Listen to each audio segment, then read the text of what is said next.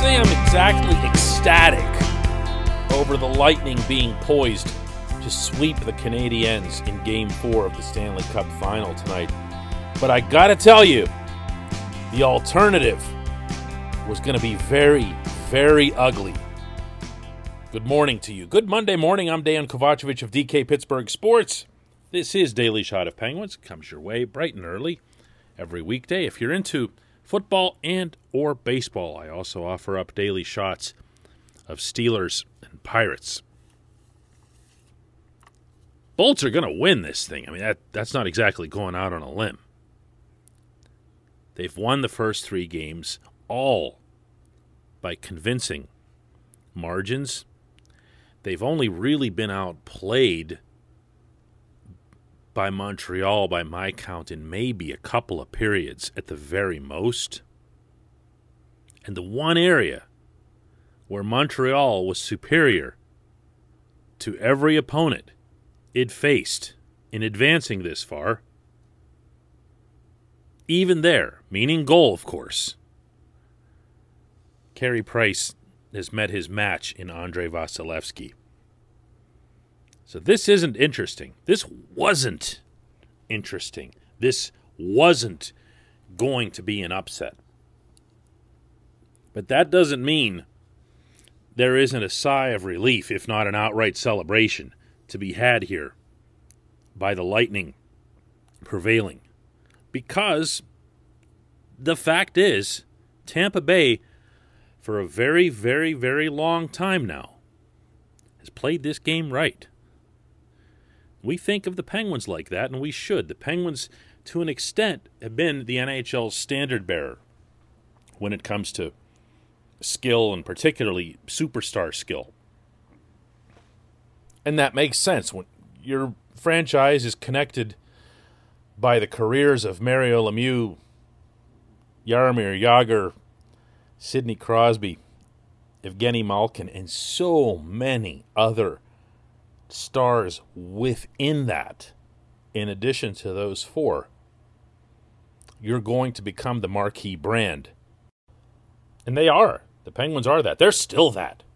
When the Penguins come into your town, into your hockey town, it's still a bigger deal than if any other team that night. The names are just too big. The familiarity is, is too great. And the Penguins, to their credit, have, with very, very, very few exceptions, and I'm thinking like the Kevin Constantine era of the late 90s, they have always, always, always pushed forward. They've always promoted offense. They've put forth everything that's the best and most beautiful about the game.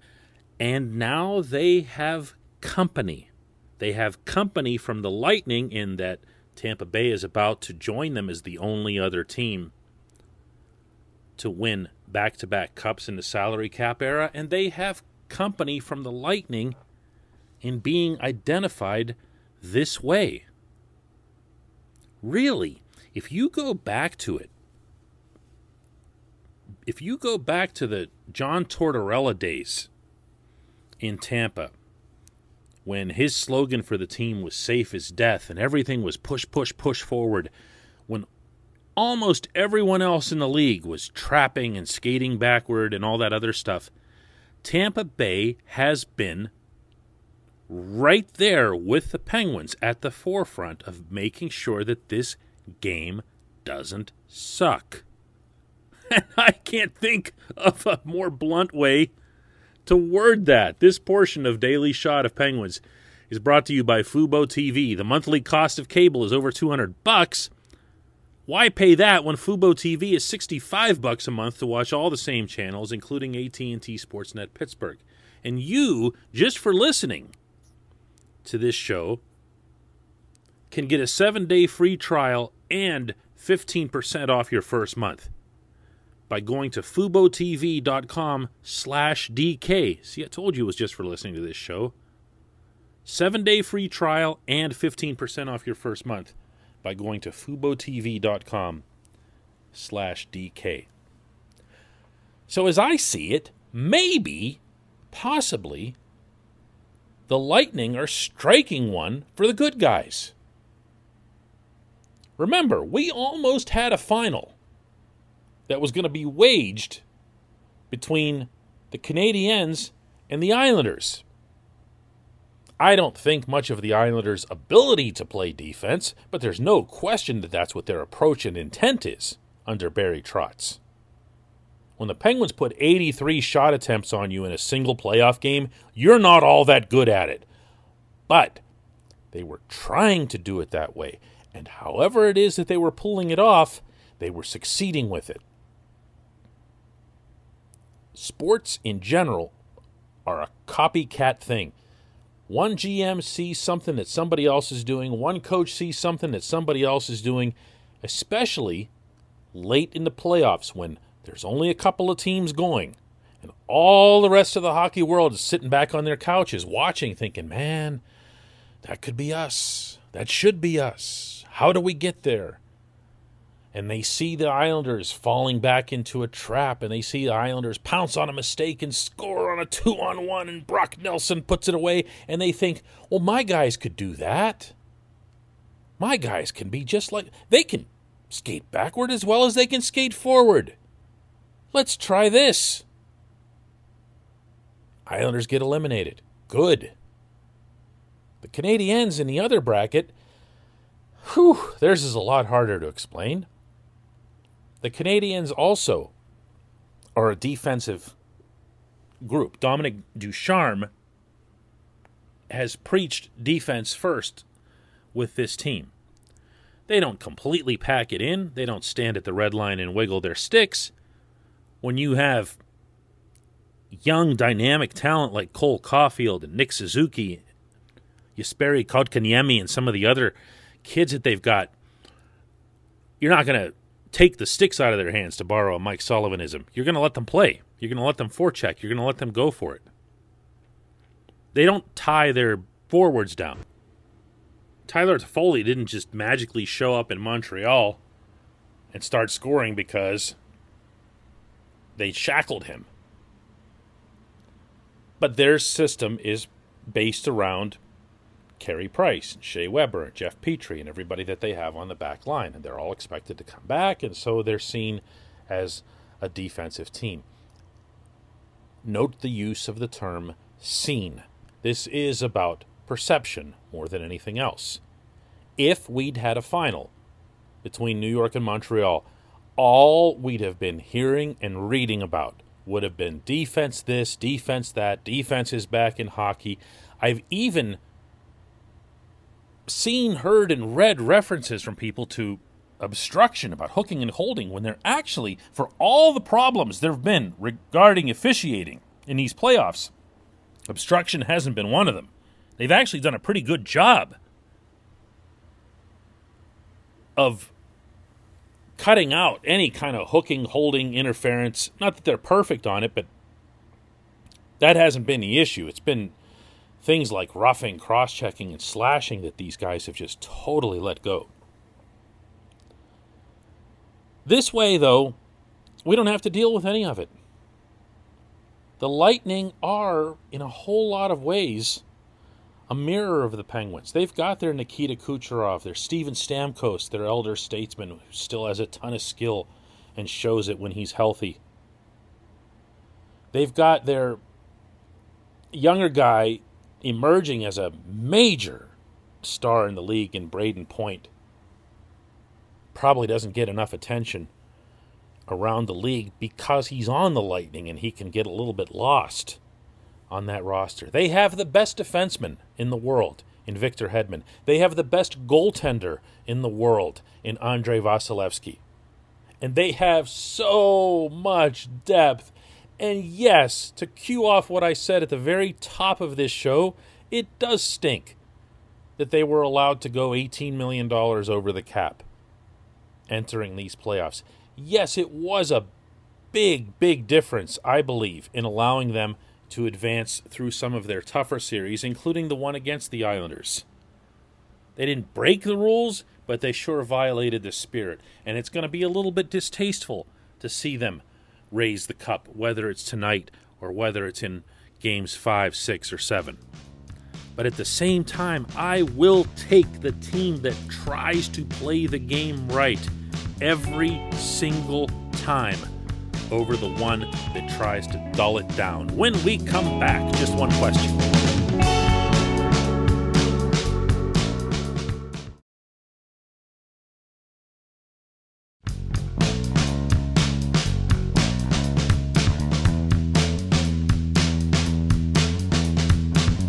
Welcome back. It's time for just one question, and that's brought to you always on this program by our friends at the Greater Pittsburgh Community Food Bank, where they have rebranded, redesigned their logo, recommitted to how they apply their resources. It is well worth your time as a member of this community to check that out. Visit pittsburghfoodbank.org. It's right at the top of the site. There's a terrific short video that sends the message and you'll be able to see the neat new logo that they've come with, with as well.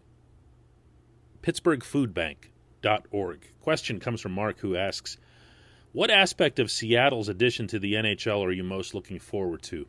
Adding an annual trip to the city, the unique arena, balanced divisions, the Seattle Vancouver rivalry, something else? Mark, I, I like Seattle. Uh, I don't get to go there all that often because it's either a trip to cover the Steelers, who obviously don't play the Seahawks very often. They do play them this year, but it's at Heinz Field. And the Pirates play the Mariners just about as often. So there really hasn't been much cause uh, to get there. Uh, it's a wonderful, energetic, uh, dynamic city. You know where you are when you're there. And that's to say nothing of the historic Pike's Place market that it, the best way to describe it to Pittsburghers is it's it's it's like our strip district except it's up way up on top of a hill. It has the original Starbucks, kind of the way we have the original Primanti's here in the strip, and it, it's just great. It, it's a really really nice place. I am looking forward to going back there. I'm also looking forward to the end of expansion draft speculation and talk. My goodness, enough is enough already. Can we just wait to see what Ron Francis picks? Nothing that any of us writes or deliberates could possibly come close to being anything near meaningful truth about this. If you go back to all of the things speculated before the Vegas expansion draft, and then look at what George McPhee was able to do with his magic wand and some of his bribery techniques and everything else, you'd realize all of us, all of us were flying blind. And I don't mean just media and fans, I mean the other GMs. They all got taken for a ride. All of them. How do you leave Jonathan Marchessault unprotected? How do you leave Alex Tuch unprotected? That's just Florida and Minnesota. While we're at it, how do you leave Flower unprotected and pay the Golden Knights a second rounder to not take Bryan Rust when everyone knew they'd be taking Flower? Every GM in the league was hosed.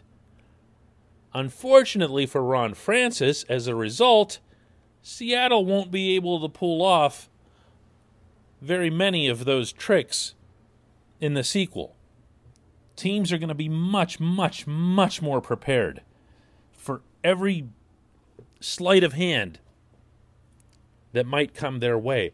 But even then, Ron Hextall told our Dave Molinari of DK Pittsburgh Sports last week the Penguins aren't even really trying to navigate it because there's just too many variables. Like Hextall said, if we're doing uh, a, a mock draft, we have to know when and where, at what point in their selection process are they even looking at Pittsburgh and how many other positions have they already addressed? Because if they've already addressed all their forwards, now they might be looking at our defensemen when in fact we hadn't even really thought that they might look at our defensemen. So there's really this is the reason I kind of tune out on the expansion stuff because I realize it's just a complete waste of time. I know you didn't ask about this, but I'm just kind of throwing it in there. I am looking forward to having Seattle be a regular stop on the tour. I do enjoy going there. We've had uh, subscriber meetups uh, for readers of DK Pittsburgh Sports. That's been a lot of fun in and of itself uh, when we've been out there.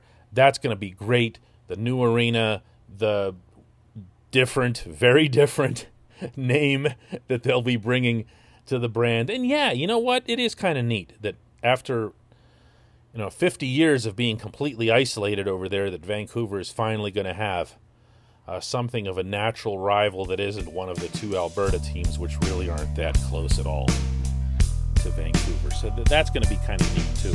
I appreciate the question. I appreciate everybody listening to Daily Shot of Penguins. We'll do another one of these tomorrow.